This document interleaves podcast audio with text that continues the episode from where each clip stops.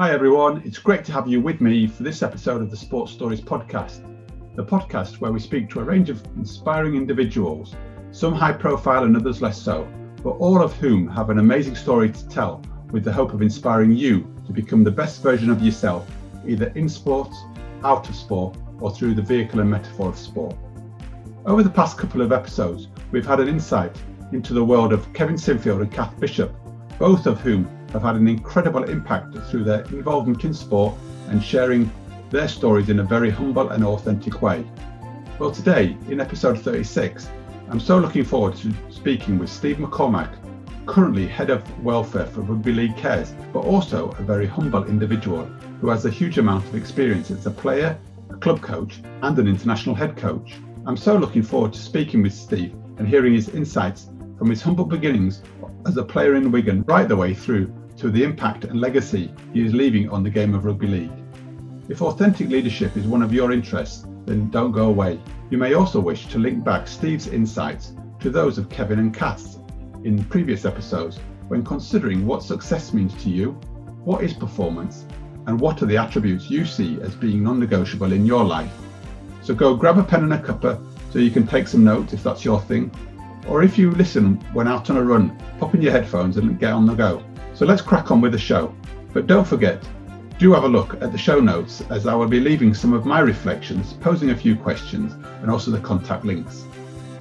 It just leaves me now to wish a very warm welcome to the current head of welfare at Rugby League Cares, doing such a fantastic job in the sport, and also former head coach of Scotland and many other clubs, Mr. Steve McCormack. Steve, thanks for joining me on the Sports Stories podcast. I'm really excited about talking to you because um, you know, for me, looking in and observing your career, you've done loads of great things. You know, and um, from working at Clubland into international work and now in, in, a real support function, and I'm really keen to to hear a little bit more about that. Um, so, yeah, thank you, Dave. Thanks for having, thanks for having us. Uh, looking forward. It's nice to see you. Uh, you know, we go back a long way, so um, you know, thanks for having us. No, it's an absolute pleasure, Steve kick us off by just saying a little bit about you know your, your introduction to, to sport. How did you get into sport and, and in particular rugby league? Uh, I think being being born in Wigan, you know, being a Wigan lad, um, I won't say I had no choice, but it, it's just renowned for certainly rugby league. Um, you know, we've, we've, had a good football team as well, which I'm very passionate about. But uh, from a very young age, my dad, uh, my dad played for Wigan and Oldham, you know, 1959, uh, and you know, his career went uh, went on, and, and, he had a good, a good career. Uh, and, and, probably quite fortunate of growing up, you know, watching the great Wigan sides. There was there was unbelievable, and I used to go watching the Wigan Athletic um, team in, uh, on a Saturday, and then you know go watching the, the rugby on a, on a Sunday, and, it, and it, it, was fantastic, and it was just a way of life. You know, if you if you was born in Wigan, you, you, you did that, and you know then then I started playing. I was a footballer uh, a very young age, and started playing at uh, only rugby league when I was in secondary school. But it was always a sporty sporty uh, childhood and one that was was really enjoyable. How did you go between the choice between rugby league and football? Then how did that happen? Um, I don't know. I, I, I was I, I, always loved football. You know, always really loved football. Actually, um, playing it, but watching rugby league and you know the schools that that I went to um, was was generally football schools. Right, you know, yeah. it was uh, pri- primary schools football. Didn't do any rugby league. Uh, and it, it, was a middle school then as well. Seems like a long time ago that day. but, um, and and that we just started playing rugby league. Um, and you know, I remember my first game in secondary school. I'd have been probably 12, 13. Yeah. Um, and then once I played it, I, I, I, loved it. And you know, I then went to the Deanery High School, which was a really renowned rugby league school in Wigan with a, a real history of, of producing some good players and some good teams. And I probably never looked back. I didn't play football after that. You know, it was it was all rugby league and um, you know, a good choice for me. You know, it's it's led me on a on a fantastic path. Yeah. And Steve, you mentioned about your dad and him coming through as a sort of a playing career as well. What what kind of influence, or how was that being brought up in a family where you know your, your dad also played the game? Yeah, I, I was really lucky that um, my childhood was fantastic. You know, uh, unfortunately, I lost my mum at a very young age. Um, I lost my mum at, uh, when I was four. So there was only me and my dad. Um, so my dad, um, you know, he wasn't only a really good dad. Um, he, he was a you know my, my, best mate as well. So we did everything together. Um, you know, so so everything I did, he was very supportive, as as most parents are. You know, taking me to to training and to games, and you know, he, he used to take me watching football, even though he didn't he didn't like football. You know, he, he, he just liked rugby, and I think his influence and um, you know, just just about the sport and you know, it, didn't really force me into to playing. It, it was just just something I fell into to naturally, and um, yeah, a real good childhood. And um, you know, my dad was was you know and and will always be the biggest influence I've ever had. And right. I was really fortunate to have that that relationship with him. And so you kind of carried on through through uh, secondary school, I guess, playing rugby league, playing bits of other sports, was it, or was it just rugby league all along? Probably just rugby league. Then once I took once I took to it, um, yeah, I was. Uh, yeah, ended up playing my local community club as well, St Jude's, um, oh, yeah. which is you know probably 200 yards away from, from from my house at the moment, and you know, a, a, brilliant club, and I've got a lot to thank St Jude's for as well. And you know, I, I, I did okay as a, as a schoolboy and um, represented England at, on the 16s level. Um, some some great coaches, and another big influence on me was uh, a teacher called Dennis McHugh, and I still, I still speak to Dennis now, and I, I look back at that time as a as a 16 year old, 15 year old, and wow, what an influence he had. And um, yeah, I was lucky enough, and, and, I was at Wigan for a couple of years, uh, which was the academy then. It was called the the, uh, the DDA, which was the District Development Association, right. where Dennis coached coached in that as well. Steve, what was the influence of Dennis? How, how did he impact on you if he was so influential to you? I, I just look, I just look back, Dave, and, and, and Dennis was very a disciplinarian. Right. So it was just the actual values and the standards that that Dennis had, and, and it might be as simple as saying thank you and, and saying please to people. Um, always making sure that you tidied up after you. Um, always make sure that your boots were clean, your laces were clean. Um, we, we, played France in um, uh, in Wakefield as uh, under 16s, and, and, we've been in camp all week, and there were some great players in that side, Mick Cassidy and and, and, and a few others. And De- Dennis was just um, just somebody who, who never never let up with regards to standards. Um, a good bloke with it as well, very technically good. But I just think back and you know you had to be on time, you had to be well dressed, you had to be polite. Um, you know, and, and if you if you get those kind of values installed in in any business or, or sport or any team, it's a good starting point. And obviously, you know, you put some good players in there with, good, with some good technical ability. Yeah. And you've got a good mix. But it was a massive influence on uh, yeah. on me, Dennis and it sounds those sort of values isn't it as well which are you know you're picking up and getting in, embedded at a, a, younger age you know and how do they come through i guess into your into your later in your career you know what yeah what definitely not, not, yeah not not only in my, in my career probably in my, in my family life as well you know you want your your kids to, to be good people as well don't you and i've got three uh, fantastic kids who I, who I love to bits and a and, and a great wife and and um, you know, I look at those values and, you know, certainly not perfect, but you, you, you want your your kids to have all that. And, you know, your, your teams that, that you, coach and you're involved in, um, I, I, look back in the teams, uh, even recently at Wigan, um, that the, be- the best teams and the best performing teams have been the teams that have had good values and a good culture. Um, you know, I've been involved with some teams who have, who have had some fantastic players and um, technically gifted, um, but just not quite had that balance, and it's uh, it's probably a good life lesson for me that. Yeah. But when you when you go forward into those sort of uh, environments where you're talking about sort of teams that are performing at their best with great cultures and values, what what are those values? What is the culture, and and how do you create that?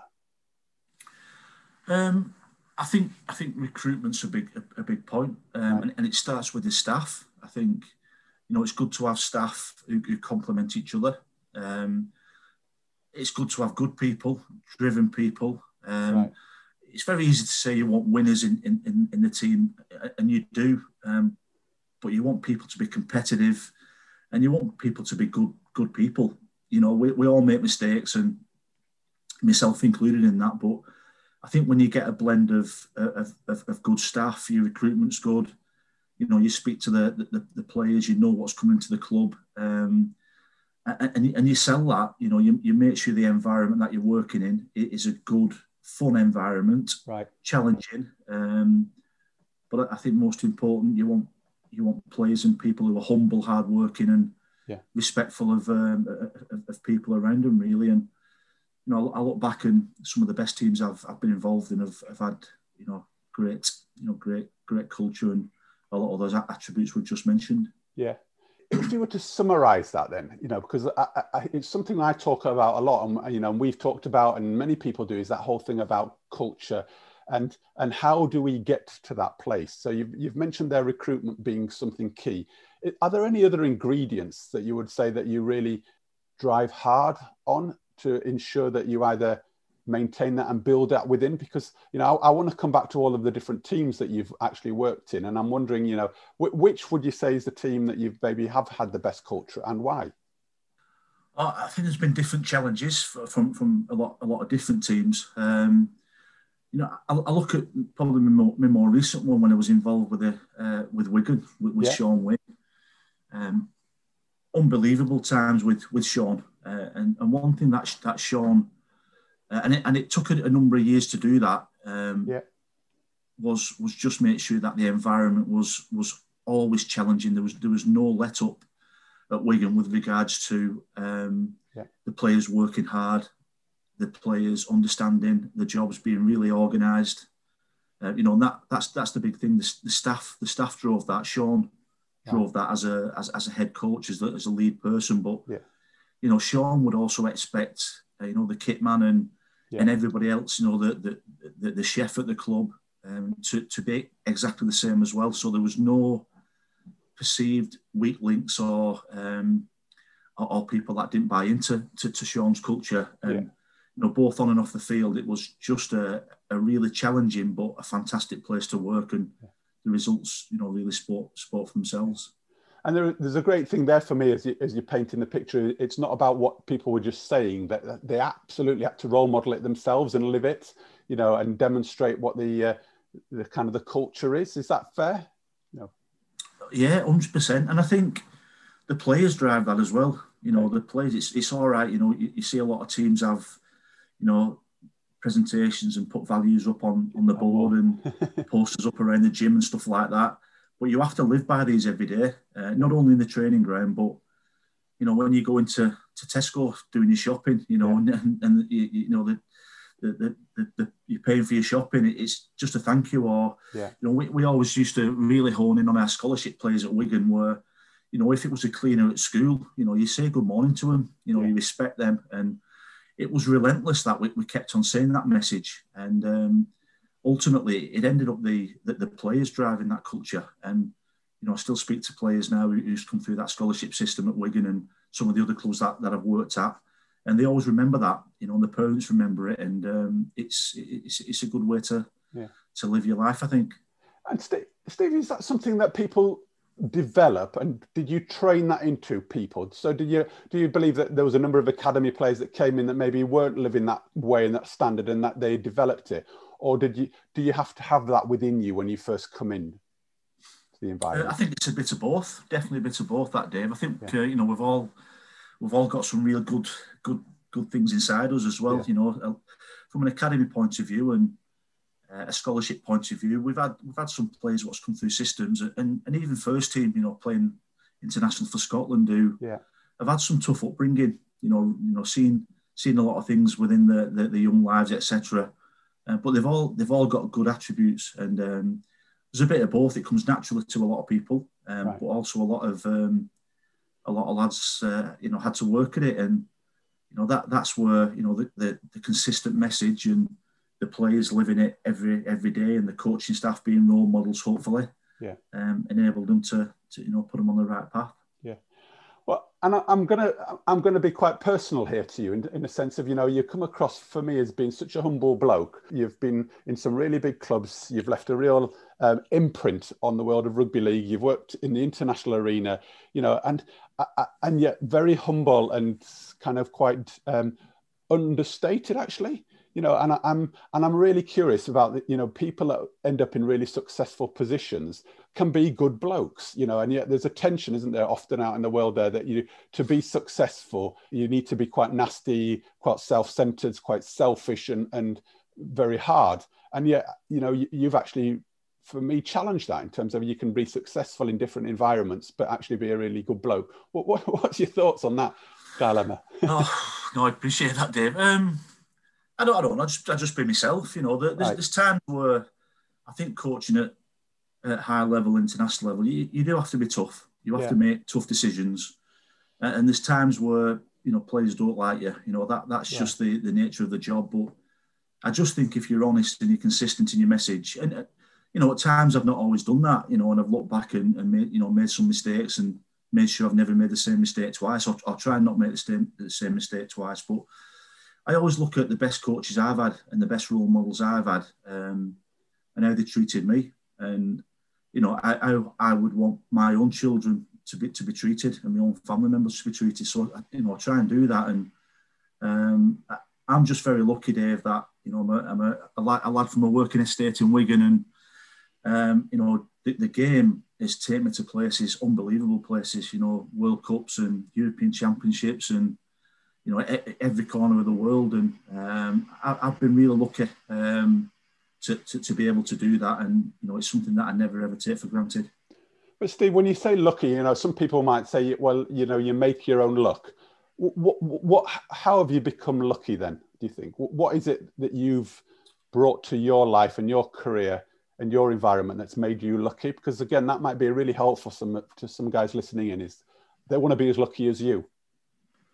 It's a tough question, isn't it? Um, I think I think it's just making sure that um, networking's been been a, a, good part. Something that I wasn't really good at early on in my career. Um, you know, it's just being around good people and, and yeah. you know probably getting out of my comfort zone quite a bit. Yeah. And I got out of my comfort zone uh, at an early age. You know, I was really inquisitive. You know, I read a lot. Right. Um, spoke to a lot, a lot of people. You know, what just watched a lot of games. You know, constantly, constantly watching a lot of games. Right. Um, uh, you know, and you know, t- taking taking myself away from from my family a lot, really, in, in, in my early stage of my career. I remember yeah. getting an opportunity to go to Whitehaven, which you know was was a few hours away from my family, and spending a lot of time away from there, and um, that was tough. You know, I always remember um, what a what an unbelievable club that was, uh, or is Whitehaven in the area. Unbelievable, brilliant times. But I look back and never really saw my daughter grow up. Yeah. So even though I was quite lucky to be given that opportunity, yeah. And there's times where I think you have to take yourself out of your comfort zone and yeah. and back yourself. And, yeah. and, and, luckily, I, I, did that, and it worked out for me. Yeah. Um, you know, and, and then it's just a matter of of, uh, of, of, just living your your values every day and just working hard. You know, I've, yeah. I've, I've, I'd like to think I've always you know worked hard those are the words that come to my mind. There was something about working hard, but it's not always just working hard. It's also working smart, isn't it? You've got to be able to work hard in the right places. Um, you know, and I'm also hearing a little bit about you know taking risks and that stepping over the line to you know push yourself into an uncomfortable places helps you grow and develop. And I can really see that in your early stages that probably paid back massive dividends in terms of experiences and opportunities. Yeah, massive, but I think there's a fine balance as well, Dave. You know, I look, I look back, you know, and, I'm probably seeing it now in, in, in my current job as uh, as head of welfare that it's a fine balance because it, it become an obsession or became an obsession. Okay. So it was just about winning, um, preparing the team, winning. You know, when you won, you didn't enjoy the win because you're thinking about next week. If, if, if you got beat, it, it was a horrible place, you know. So I think sport uh, and, and, being certainly being a head coach is it, it, can be a lonely place as well at times. So it's having that fine balance between being driven um, looking after yourself. And I probably don't, you know, practice what what, what I preach, you know, or, or I didn't do previously. So it's it's um, it's getting that fine balance, I think. Yeah. And what, what would you say your learnings were from that in, environment? And then, you know, given the, the transition, as you say, into the job that you're now doing in terms of um, f- from a, a, a, rugby league cares point of view and looking after the welfare of people, you know, what, what would be the learning that you took away in terms of getting a better balance? I think um, one, one thing that, that really stands out for me is, is probably delegation. Right. Um, you know, I just, and that, that might be through my childhood and, and, and, and my dad, and, and we just got on with it. My dad and, and I just got on with stuff, you know, and didn't let anything get in our way. Um, you know, very resilient. Um, and, and throughout my coaching, certainly in my early days, uh, I, I just wanted to do everything myself. Um, didn't delegate. I had some good assistants, but didn't give them enough. Um, so, so you know, I think looking at the best teams I've, I've been involved in with and, and, the best results I've had is, is when I've delegated more and, and trusted my staff more, yeah. you know, and just sat back and um, enable them to, to, to do stuff and, and uh, just analyse. And I think delegation is, is has been a, a, massive part. It's obviously still keeping that element of, of control and, and, and organisation, but um, just just trusting people around me and speaking speaking to people more Right. You know, and that that's even more apparent with, uh, with with my job now. Steve, when you when you use that word delegation, though, it also it, it, it, makes me smile because I guess that's something that we we're all kind of playing with, you know, not just in the sport world, but also uh, you know, as, as a coach, but also the the world of business and teaching and and even a you know running a family or having kids around us, you know, and the importance of what you do yourself and what you pass on. And and I'm curious as to you know what was it that made you start realizing that you needed to maybe delegate a little bit more? Was there a, a time or an opportunity? Yeah there a very clear time as well. I, I, always remember there was a sports psychologist that came and watched me for a, couple of weeks at whitehaven um, uh, and just just watch the sessions uh, watch what i did throughout the week. Um, and i went seeing him. He lived in lancaster. And, and i went i went seeing him. It's a few years ago now. Yeah. and he it just gave me some coping strategies, but basically said if if you don't start delegating, um, you know, and and using your support staff more, um, and, and you know, speaking to your family more, you know, doing something away from the game because it, it, it, was and probably still is an obsession, you know, with, with me. But go and play some music, go and what you know. For, for me, it's go and watching Wigan Athletic. That that's something that yeah, it's the only thing that I that, that I do, which is not involved with, with rugby, or, or it was. And it was a very clear message for me because I, I was feeling a little bit, um, you know, just tired. And, you know, it was, it was just, uh, you know, the, the, the travelling, um, the sessions, um, you know, and we were getting some real good success, but it was having an effect on me and, and probably my family as well, which I didn't know. And, and to hear it from somebody else who, who right. was totally independent and I, I didn't really know, um, left a left a mark on me that, and yeah it's something I've always uh, I've always looked back at. And play for me there that that idea that sometimes having uh, having that external lens, you know, somebody who's a bit outside of your world as a kind of a sounding board or a conscience is actually a really valuable asset to have. You know, because without that conversation, that might not have come to light. You know, and then you might have burnt out or whatever. You know, so I'm just also playing there. You know, it sounds like a really strong relationship or a system that you'd built up to really help you become the best version of you, but you had to listen to it, didn't you? You had to listen to the advice that came your way. And I think that's the toughest thing, Dave. That you know, listening, listening to somebody, right. speaking to somebody who, who, you don't know, and you know, we're, we're very um, can be very insular as, as people and very protective of, of, of ourselves and, and, and, everything else around us. And I see that more now in, in my role now. You know, you right. look at um, you know people who, who, who pick a phone up and speak to us, or, or, or a mate who, who we, we know about each other through our careers, but um, it's it's it's very easy to to, to speak to somebody sometimes who who was uh, you know totally impartial and, and um, you know confidential points of view, and you know it's just somebody to listen to, and and, and that's what I, I did, and and um, you know it certainly made an impact on me during my time uh, time at Whitehaven. What, and why can you recall back then? And I know it's a while ago because you know you've given us a sense of your journey. But you know, what was it in you that reached out for that support and externality? You know, it wasn't me what reached out, Dave. It was right. somebody. Um, somebody suggested it. Right. Um, it was a businessman in Whitehaven who, who had his own business um, at uh, doing some contracting work at Sellafield.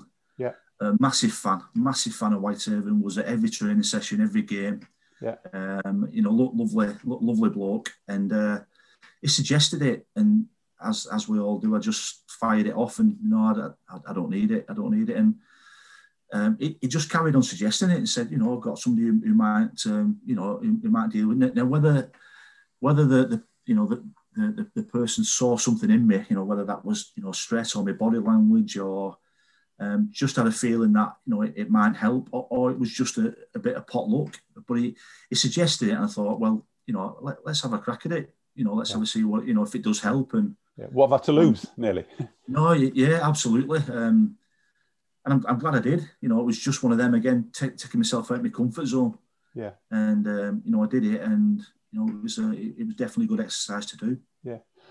So, Steve, as you, as you moved on through your career, then, so that was kind of in, a, in a, your earlier days. What, what, are some of the key principles or um, components that you've taken with you and you've learned along the way that have really helped you to become successful in managing yourself? And, and, and I use the word successful in the sense of actually um, both your physical and mental well-being, not just in terms of results.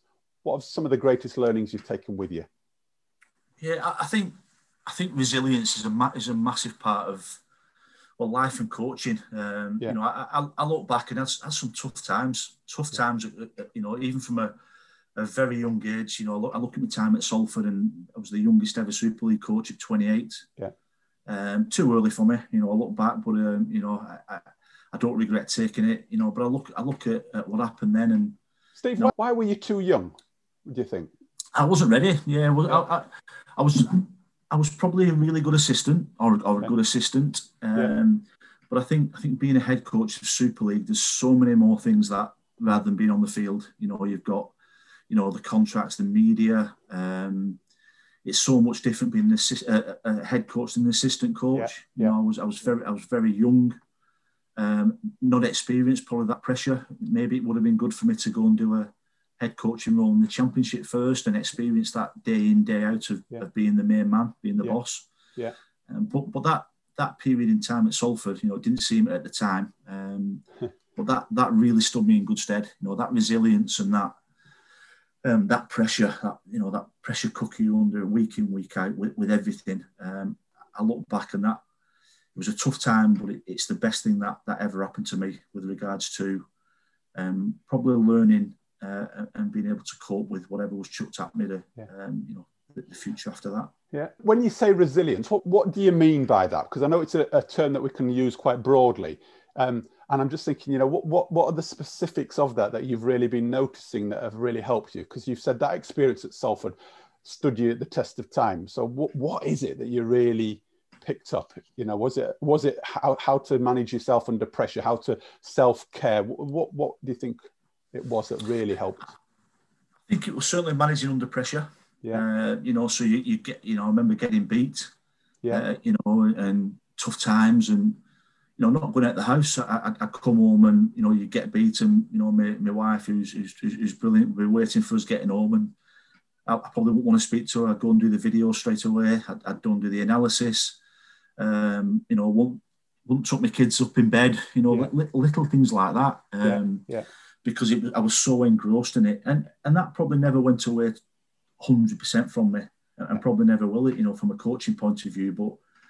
I just look. I just started do, doing things like that. So putting a couple of hours aside, so you know we can spend some time with with my family. Um, yeah. You know, go and watching my my eldest lad now, who's uh, you know he's, he's, in, he's in his twenties now, but go and watch him play football. Yeah. You know, and his dad, his dad being on the sideline and encouraging him were, you know, my initial stage of being at Salford, yeah. I'd miss that because I'd be sulking in the house, you know, because we got beat on the Friday night. Yeah. So it, it is it is just making uh, probably being aware of, of, of people around you and yeah, um, just val- valuing all that as well and um, valuable lessons learned. I think in my early days, Dave, because I, yeah. I, I, didn't do that. You know, yeah. I just um, and you know, and that relates to the self care. You know, it yeah. was just it was just you know relentless you know and just you know training playing review training playing review.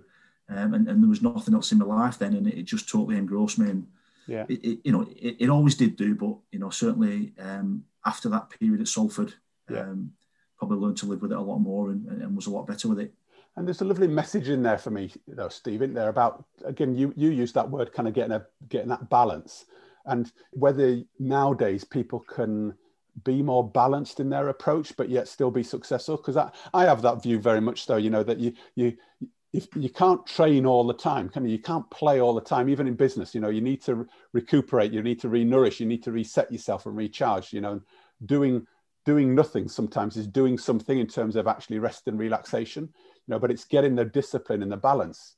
And I'm just wondering again, you know, you, you've maybe learned the hard way or you've learnt uh, a way. And I'm just thinking for, for people that are aspiring to come to the top of their their profession, whether it be as a coach in rugby league, another sport, or in business, is you know how do you get the right balance to actually perform at the best? What, what's your thought? Yeah, uh, I think I think you know we look at it from a holistic point of view now as well. Yeah. You know, from a, I'm, I'm just thinking from like a, a player point of view now or a coaching point of view, and yeah, it's just making sure that that different parts of uh, of your life are uh, you've got a good balance. So, an example of that from from a playing point of view might be that you've got other interests outside of playing. You might Yeah. have business interests. Um, you know, you might have learning, education interests as well. Um, you know, you look at at when you know you, you're going to transition out of the sport, which is Yeah. really important. The the younger you look at doing that, the better. Yeah. And, and and the way the way we look at that is if you've got other interests outside of your sport, if you're playing well, Yeah. but your interests outside of the sport aren't, aren't doing too too great, it, it's a bit of a balance. Yeah. On the flip side, if you're not playing well, but you've got things outside of the sport, which you know education's going well, or you've got other businesses, or your family's going really well. Yeah. There's that fine balance. But if you only have one thing in your life and it's not going well, Well, um, it, it can have quite severe repercussions. So that, that's that's just an example, you know, from a holistic point of view that that, that we tend to focus on, on players and coaches. And I, I wished I'd done that a little bit earlier. Yeah. you know, it's easy looking back now and Yeah. and thinking that. But um, yeah, yeah, I think there's a, a, a lot of things we can do to you know to improve things. Well, and and again, that's probably why you're doing what you're doing now, isn't it? Because you've learned through it, and now it's sharing both your wisdom and your expertise, but also seeing the real value of of getting that uh, that good balance and the uh, and the blend of interests, because actually that ultimately does help us to become a better a, better person and a better player or a better coach. So I can I can see the pathway. Yeah, I, I hope I hope so. I mean, obviously, you know when I look at me my pathway and you know finishing finishing my career very very young. You know, I thought my world had ended at, at 18. You know, and and you know being lucky enough to get in the professional game. Then you know, as as all coaches do, they get sacked.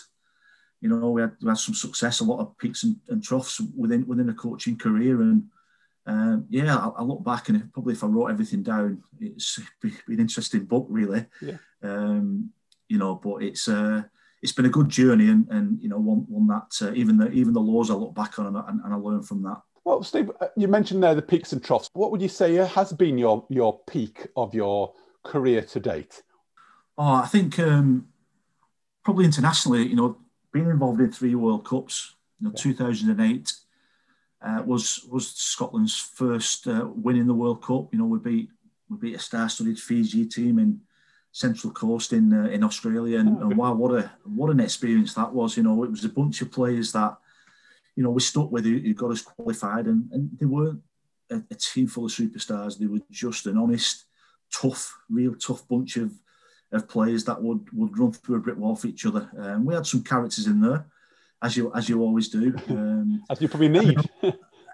absolutely, yeah. So, and certainly some of the characters are, are obviously your, your, your best players at times as well. And that, that journey with Scotland, you know, 2013, you know, we we got through to the quarter final.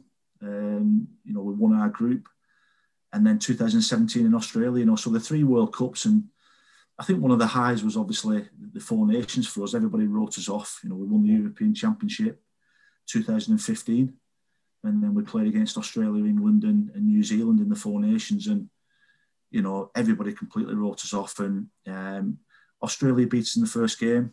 We uh, we did quite well against England second game, but we'd improved. And then we drew against New Zealand, which for some you'd think, oh, it's only a draw. Um, disappointed we didn't win, but Hmm. considering the, the, the two teams, it was absolutely unbelievable. So to see the journey that, that we, we came through as staff and as players in, in that in that Scotland Scotland team was was unbelievable.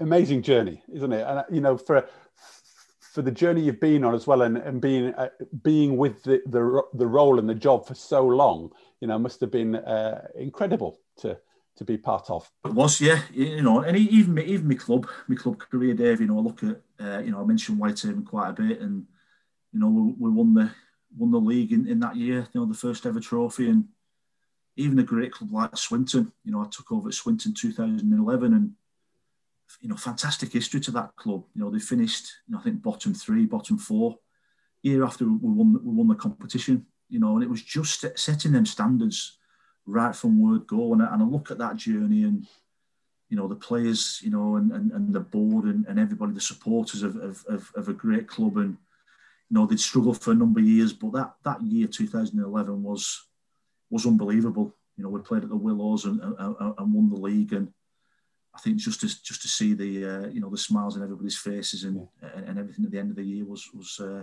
was a massive achievement. And Steve, you know, you've worked at a number of different clubs. You've worked both at club and international level here, and I'm I'm kind of curious as to you know the model or the approach that you've taken. And is it is it different, or do you feel like actually when you came into each of those clubs, you kind of had the same model or principles, you know, in terms of actually, I need to start here and embed a culture and grow it and stick with it? Or did you feel like you had to take a very different approach or all across? Because again, I'm also thinking for the listeners that are sort of tuning in, thinking about their environments and what, what is it that you pick up and grow to try and make a performance environment?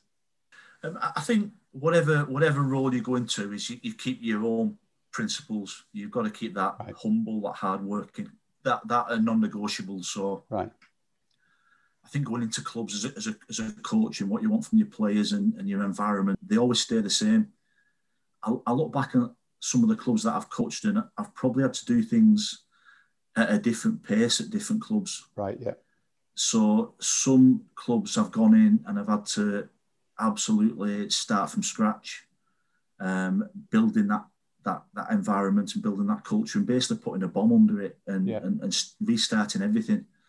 Um, and there's other clubs that there's been a little bit more of a succession plan and, yeah. and, and, you can see that good things are happening as well. But I think the core principles is something that that you always take with you. Um, you know, each club I've been at, I've had different challenges. I look at the All Golds when I was there for six months with Lionel Hurst. What a fantastic bloke Lionel is, you know, a real character. And and the All Golds have been you know, been uh, been formed a few years, but had some some really good players, you know, down in in, in Gloucester. Um, but not, never really had no success, and I, I, just felt when we went in there, it was the belief more than anything. You know that, you know, it was a, a standard that that they expected just to to, to be a hard working team, but we wanted to create that winning culture and that belief in there. Yeah. And you know, in the space of six months, you know, for for the All Golds to to beat, you know, teams like Hunslet, you know, it doesn't seem great to the to the listeners, but Hunslet and York, and yeah. you know, they went from getting getting beat week in week out um, and, and, well beaten to, to competing with the, the, best teams in there, and that was a space of of three months, three to four months, and it was just putting some uh, some real core principles very very early into that team, and um, you know, Gateshead was something very similar, you know, but that that was something that had to be done really really quickly that was something that had to changes had to be done really, really quickly yeah. with regards to the training culture and the times and stuff like that. And um, you know, fortunately, it, it, it worked there. So yeah, yeah so, same so, principles but different different timelines, I think. And you've made me sort of start consider what the success measures are. In your world, what, how would you define success in the different jobs that you've done? Is it always about results? Uh, pro- on the face of it, it probably is. Yeah. You know, when you're in professional sport, um, there's, there is no two ways about it. You have to win. Yeah. You know that that's it if we're if we're really looking into it. Um, I think when you look at, at, for instance, working with younger players um, through the scholarships and through the academy, certainly at Wigan, um, you know, it's coming through the systems, and you, you want you want your players to have good lives off the field as well. So that that's a success for me, and, and, and the measurements are looking at, at what they're doing alongside and after they're playing. Um, I think you look at, you know, when you when you leave an organisation as well, you want to leave it in a better position than when you first came in. Whether that be results, whether that be a succession plan, whether that be the, the culture that you leave the club. And I know culture is a big word and gets thrown about quite a lot, but you know when you leave a club, you always want to be able to go back and and you know, and, and shake people's hands. And, you know, I look at Salford and, you know, I left there and, uh, uh, you know, I got, I got sacked from Salford and, but I, I can always go back. You know, I, yeah. you know, I, I, I, tried my best there. You know, John Wilkinson was the chairman. I go back. there, supporters are, are great, and I think that's really important. I think, you know, wherever you are, whether that's business or a club, it's important you leave a, a mark that uh, that it's in a better position than, uh, than, than when you left you it. it. That that might not be results, Dave. You know, it Yeah. might not be results. Um, but you know, you want to make sure that you you left you- you're left on good terms and um, you've left some decent things in place.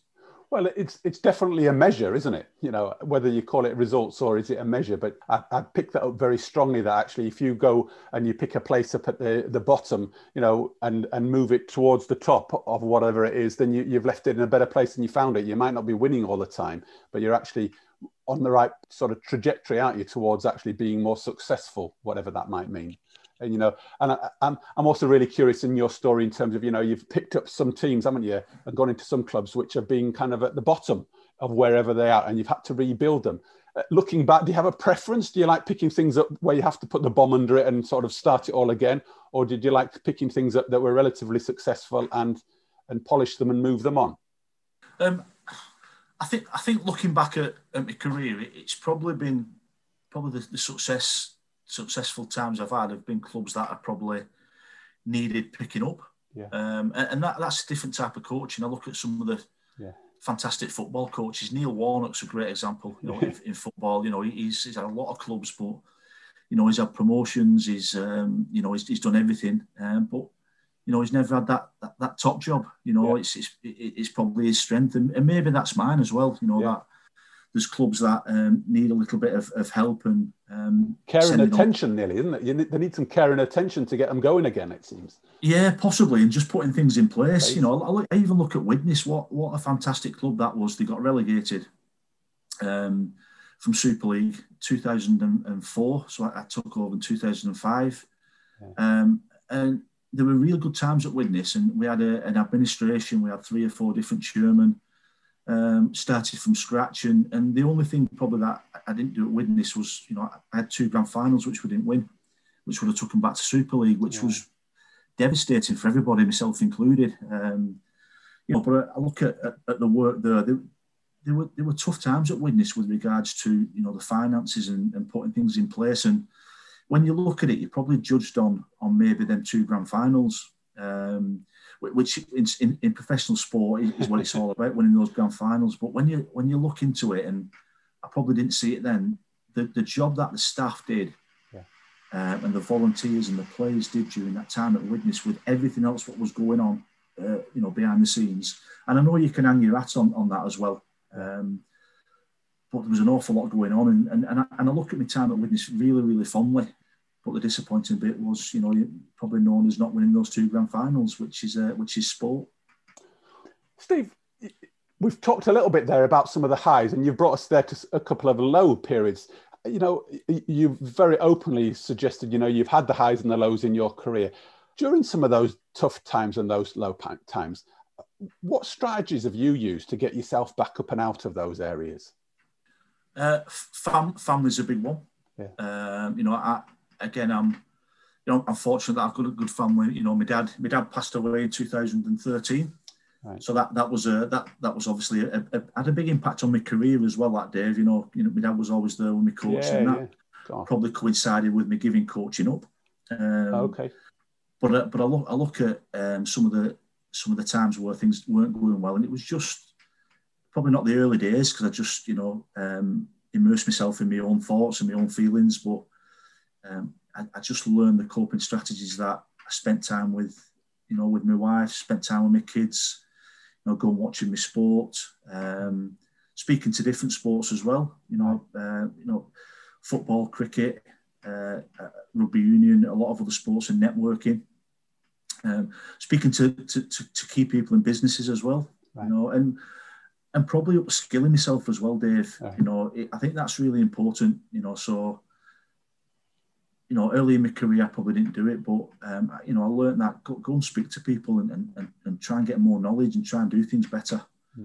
You know, look at you know, I remember speaking to um, a couple of people who were heavily involved in the, in the Red Arrows, Right. uh, which un- unbelievable. You know, if you think about the preparation and, and what they have to do to to even start the, the aircraft up, never mind know what they're doing up there. it's unbelievable, and, it, and it's a millisecond. You know, the lives depend on that. So I remember speaking to, to quite a few, um, you know, people involved in that organisation just regarding their preparation and you know how they deal with pressure, and um, it was really fascinating. And you know, it was just getting out of, of my comfort zone and, yeah. and, probably speaking to people, but probably immersing myself a bit more in my family. You know, I, have I've learned to do that, and I, you know, and that that's uh, that's been a good coping strategy for me. Yeah.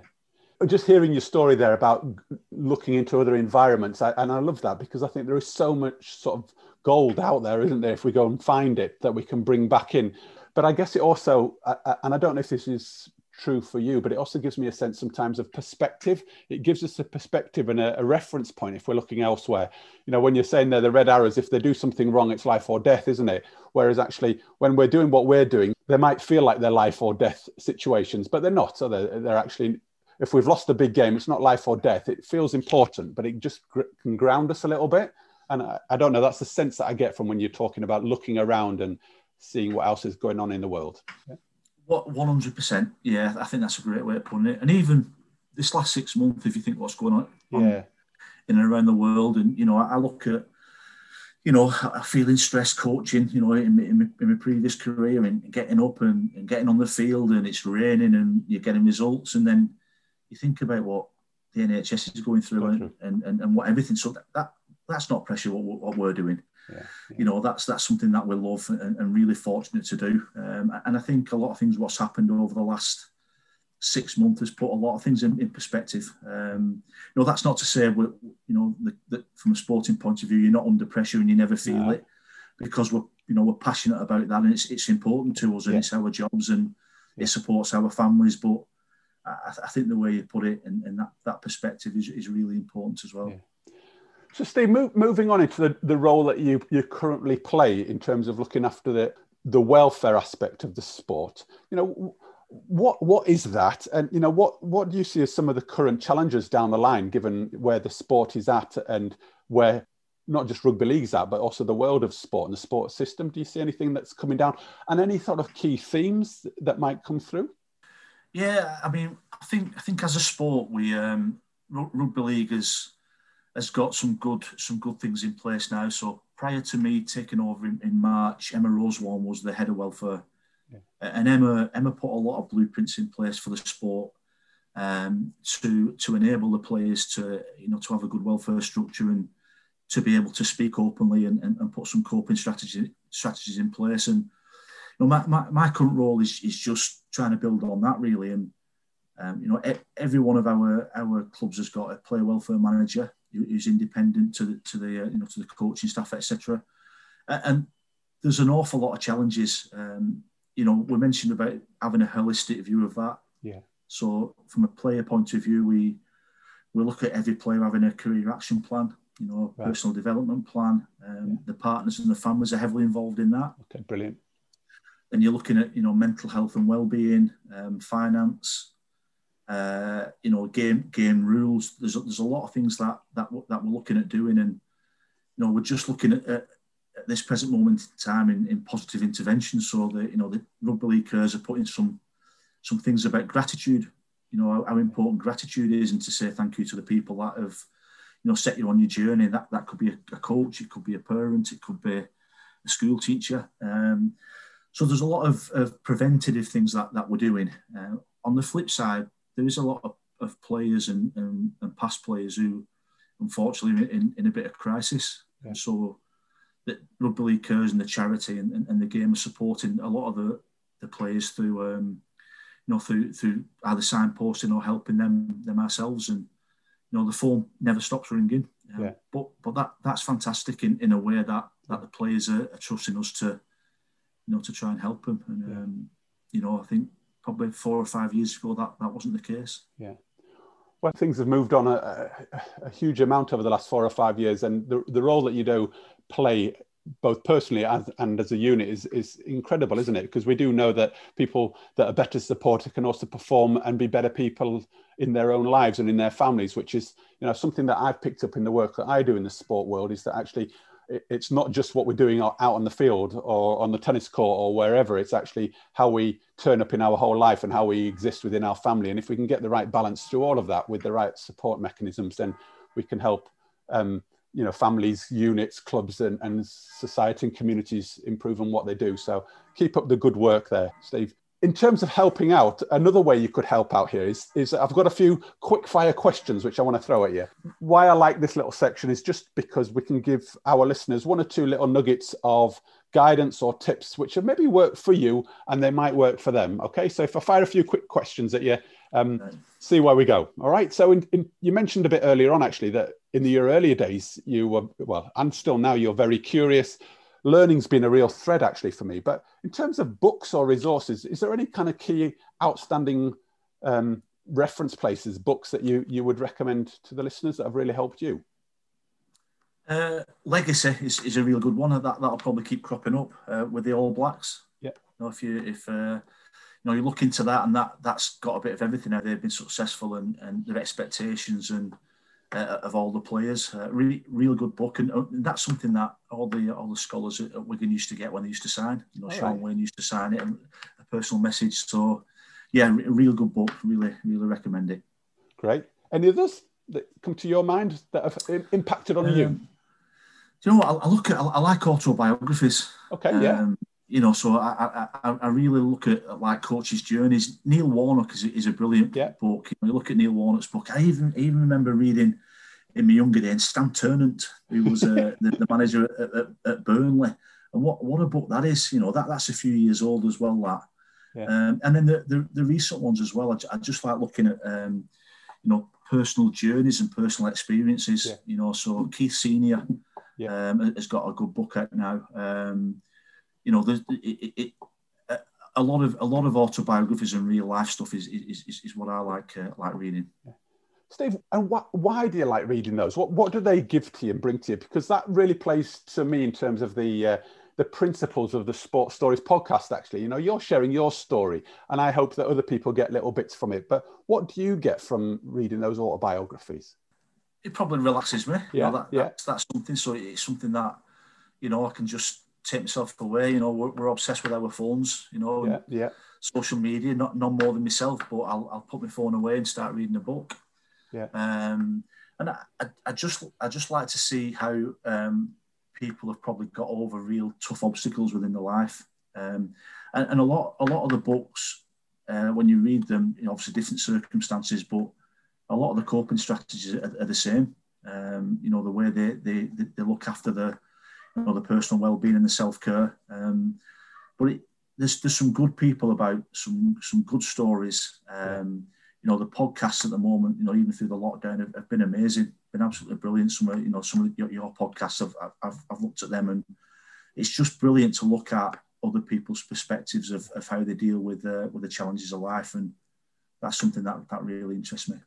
Brilliant. In terms of then taking that on a step, um, how do you mentally and physically prepare each day to be the best version of yourself you know? And i think this is something that's really pertinent for all of us given that we're in the in a world of both physical and mental preparation. And i'm just curious how would you summarize your preparation so you can be the best version of you given also you've had loads of ups and downs? You know what? Every morning every yeah. morning i'll get up dave and, and um, probably probably speak to myself quite a bit. Yeah. You know, so ten, and, and it and it is it is that you know it is preparing myself for the day. Yeah. Um, you know, and, and certainly in this in this role, you, you get some tough days. Yeah. You know, as, as we all as we all do, we get some tough phone calls. Um, but it's just ensuring that that you, you know you're the best version of you. So when that phone rings or you you, you go meeting somebody, yeah. you know they, you've got empathy. You yeah. know you can um, you can speak to them and, and you know they know that that, that there's support there. And, and another really important thing uh, and my, my, kids my kids go mad at it but you know you laugh every day. My, my dad yeah. just made me laugh every day every single day. There's not one day um, that that I never laughed. Um, you know and you know my, my, my daughter now Ellie she's uh, you know she's she's 21 this uh, ne- next month. And and every day like she she just says I'm you know I'm, I'm going out of the room now because you know whether you know so so that, that's a big thing. Just just enjoy enjoy what you do, and, and even even if the job is, is tough, and, and a lot of jobs are, um, I think humour is a is, is a big thing, and that's something I learned from a you know a very young age, and it's something I try and do. You know, just make sure that you know whether it's my family or my my job, there's a, yeah. there's a little bit of humour in there somewhere. Oh, I love it. It's one of my things. Is you know, having fun is really important, and it's not flippant. It's not an easy thing to do. But if we enjoy what we do, I'm with you. You know, if we enjoy that, we're likely to actually do it better and engage in it, aren't we? And, and enjoy what we do and become more successful. So I'm with you. I've got a quick question on the back of that, and I don't know if you're if you're okay to share this, but what would you say to yourself then in the morning? You know, when you say you, you talk to yourself, what sort of things might you say? It, it, it is that you know, just just just be your best. Right. Just, just be your best every day. Yeah. And I know we can't be. You know, some sometimes I'll wake up like everybody else and think, what a, I feel feel terrible today. But you know, that that phone or that meeting what you have with somebody might be the only time they see you. You know, you might be their only conversation or or um, you know or meeting that that person's had for yeah. for months, for weeks. You know, so you, have got to be at your best. You know, you've got to be at your best. You've got to, you know, be somebody somebody that they can you know they, they can chat to or they can uh, they can relate to. So yeah, that, that self talk yeah. is is um and it, and it sounds a bit corny really saying beat your best all the time, but I think it really is important. You know, we all have bad days, but you know, if you, if, if you go anywhere, you just want to you know want to be you know want to be uh, you know at your best and, and, for people to see the best of you, even if you're not feeling great. If you're not feeling great, it's important to speak to somebody anyway. Yeah. Um, yeah, it, it is just just just make an impact. You know, just make sure you learn something every day.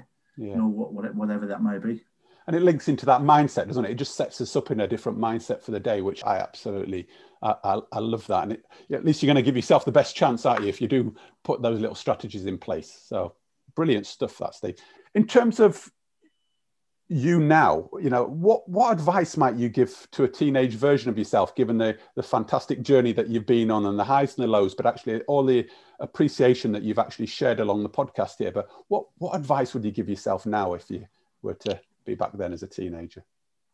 I think continuing working hard.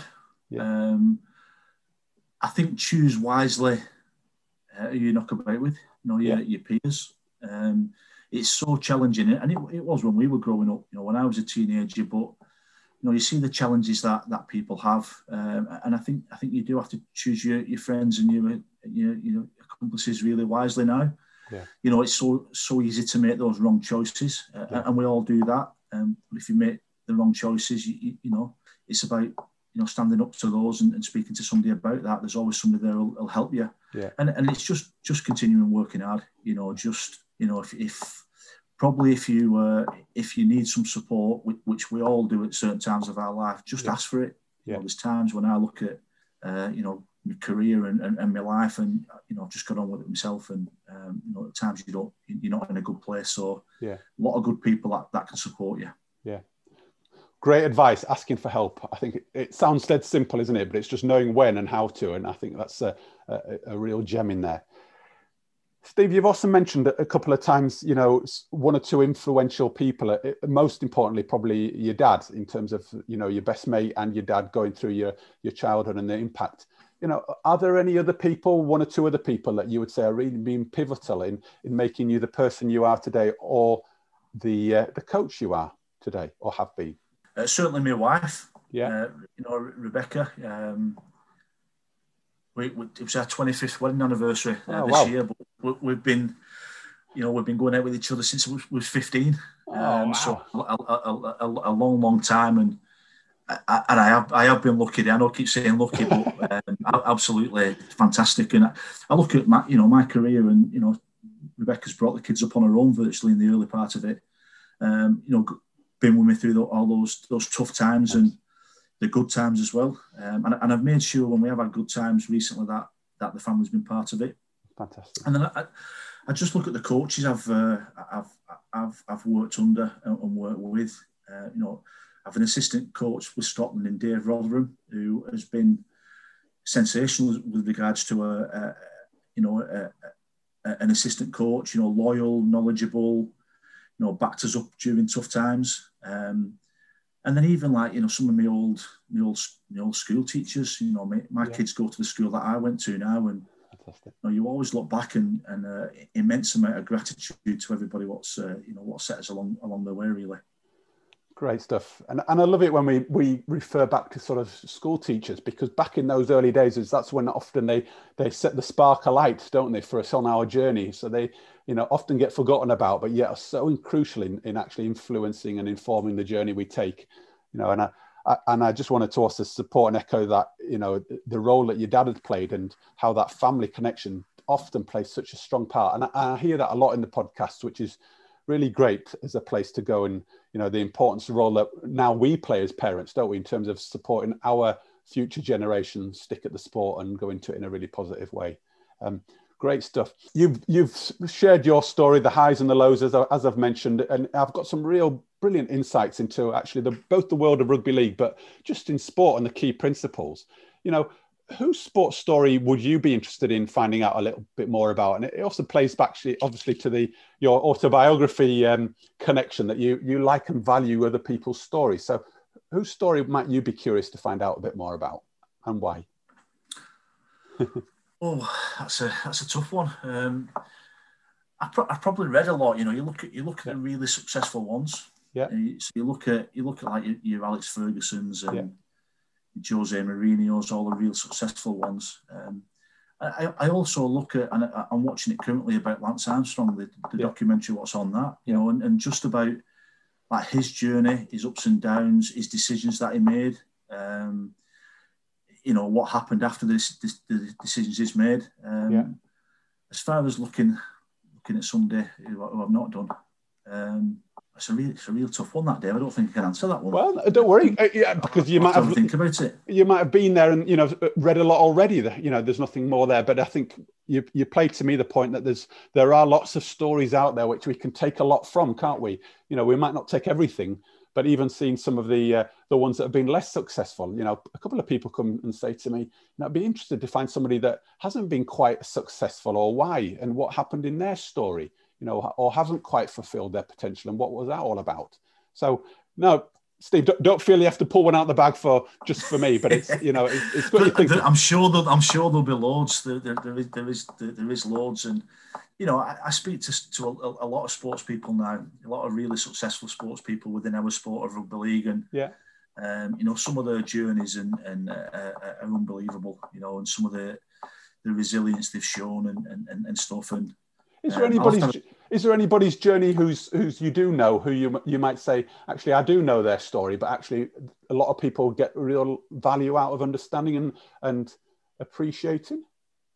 Um, there is, I, th- I, think, you know, from a confidentiality yeah, point of yeah. view, it's, it's, it's, a tough one, you know, to yeah. to name those. Um, you know, there's there's some players who, who, who, we see, you know, play week in week out for Super League and clubs, and. You know, nobody will have a clue what they go through just to get on that field and, and perform like they do do is is, is, is unbelievable. So yeah, um, no, I appreciate that. I think it's I think it's a good question. I, am gonna I'm gonna have a think about that regarding that as well. Well, and and your response there is fantastic for me because it also really opens the door to for me and others to really start appreciating. You know, we often don't know what's going on behind the scenes, do we? You know, and the stories that and the life stories and the challenges and the highs and the lows people are often going through, you know, and you're, you're kind of presenting us there with the fact that there's, there's a lot going on which we don't know about, but actually we could also learn lots from. So no, that's good. But come back to us, Steve. Eh? How, how about that? If, if, if, if one does come to, yeah, yeah. Um, look, I, I, can't thank you enough. You know, you've been really open and honest about what's been going on in your family, you know, and how that's really influenced and impacted on you. And, I, and I'm really curious about that because I think that's what makes us who we are you know, and I can really see the connection between your early start in life and actually how that has helped you become the resilient, but also the really humble bloke that you are. And, you know, I just wanted to thank you for coming across in the way that you have, because this is the Steve I know.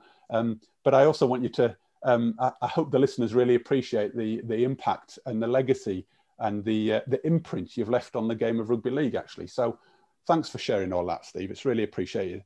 Um, my, my last just sort of question would be to you is, you know, if anybody would like to find out a little bit more about you, the career you've been on, but also really importantly, the work that you're doing with rugby league at the moment in your, in your role around welfare, how, how might they be able to find out a little bit more?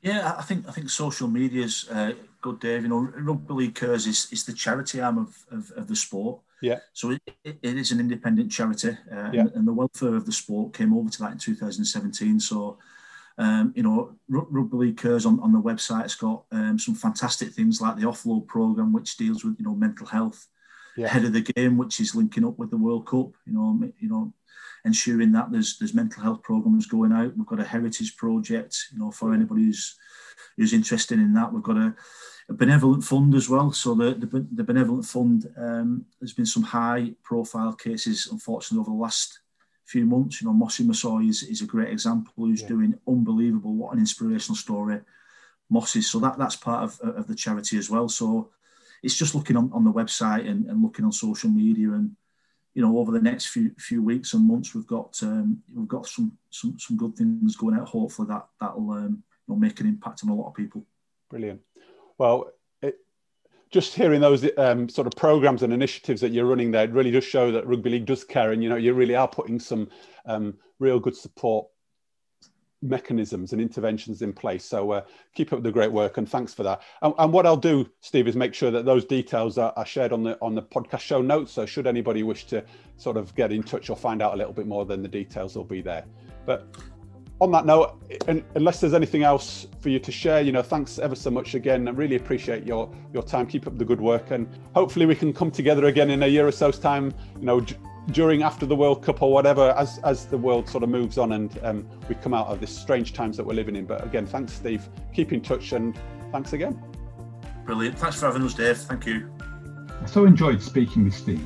He's such an easy person to speak with, listen to, and so humble in sharing his achievements and insights. It really does make me consider what the game of rugby league instills in individuals, both on and off the pitch, given it is such a hard and physical sport. I appreciate this is a very broad and sweeping view, yet both Kevin Sinfield and Steve were both very humble and understated in the impact and success they have had. I draw the link to authenticity and how their foundational non negotiable behaviours that were instilled in their early years in the sport of rugby league, as well as in very working class environments, were so solid. They were to be humble, hardworking, and genuinely honest to themselves and those around them. For me, these are some key insights and messages for developing high performing teams and environments that can ride the highs and lows they are faced with. Discipline and standards are key and have been and have clearly been really important for Steve. Steve also referred to being lucky on a number of occasions. As I might have mentioned before, this does make me smile, as I do believe that he has played a massive part in creating his own luck. Three things which I believe played a part in him making his own luck were listening, pace, and family. The power of listening to those you work with and around you as a leader seemed really key, both as a way of showing you are interested and care, but also as a mechanism to find things out that can help you. As you can gather, I'm really passionate about the importance of listening. Steve also made reference to the speed and pace things changed around him, and by doing things correctly, really helped manage expectations and in turn results and outcomes. Pace is really therefore key in considering success measures. And lastly, but by no means least, family. The different roles his family played in supporting and giving him a platform to focus on has been key in his eyes to his luck, or do I dare say success. So, with this in mind, the two questions for you to ponder over and when appropriately really dive in at are as follows What in your life is distracting you away from being truly focused, and how can you change this? Secondly, Steve mentioned about the value of external and unbiased feedback, which helped him see some blind spots and in turn improve performance. Who do you ask to get the feedback that you need and that you will listen to? So, in turn, this will positively impact on your performance. I hope you find these thought provoking and that you're able to take action based on them. Now, ask yourself is your response proving just interesting to you, or are you really committed to the changes you want? Remember, the successes that come from many of the sports stories guests and their messages are taking responsibility, hard work, and a desire to be honest and true to themselves and others. So challenge yourself and put in the hard work that is required and you deserve. Now, before we sign off, let me remind you that we will have another great guest next week who, once again, I'm sure will offer inspiration, education, and in turn transformation. Whether sport is your thing or not, many of the messages and principles to lead a more fulfilling life come through loud and clear in the stories. So please listen in, support by sharing and subscribing, and we also love it when you leave a review or some feedback. The podcasts are free, and we want to keep providing you with more accessible and useful content, so your show of support is really helpful and much appreciated. Now, I have spoken with over 30 individuals who have shared parts of their lives that have been informed and influenced by a close friend, family member, or a coach or mentor. Hopefully, you can tell that at Sports Stories we want to make a difference in the world, both locally and internationally, and that will be done in a number of ways. Making that change starts with you, and if you are interested in more than just listening to the podcast, then have a look at the website and let us know how the resources and the coaching and mentoring support could really help you. The website address is www.sportstories247.com. I have some really exciting developments in the pipeline, and I'm really looking forward to evolving the support I offer to you and others that are in great need over the coming year. So, lastly, thanks to Steve for being another willing and engaging guest, open to letting us into his world. It was really enjoyable. And please keep in touch. Use your social media and podcast channels are good. And have a good week Stay safe, take care, and from me, Dave Levine, I look forward to having you with me again next week.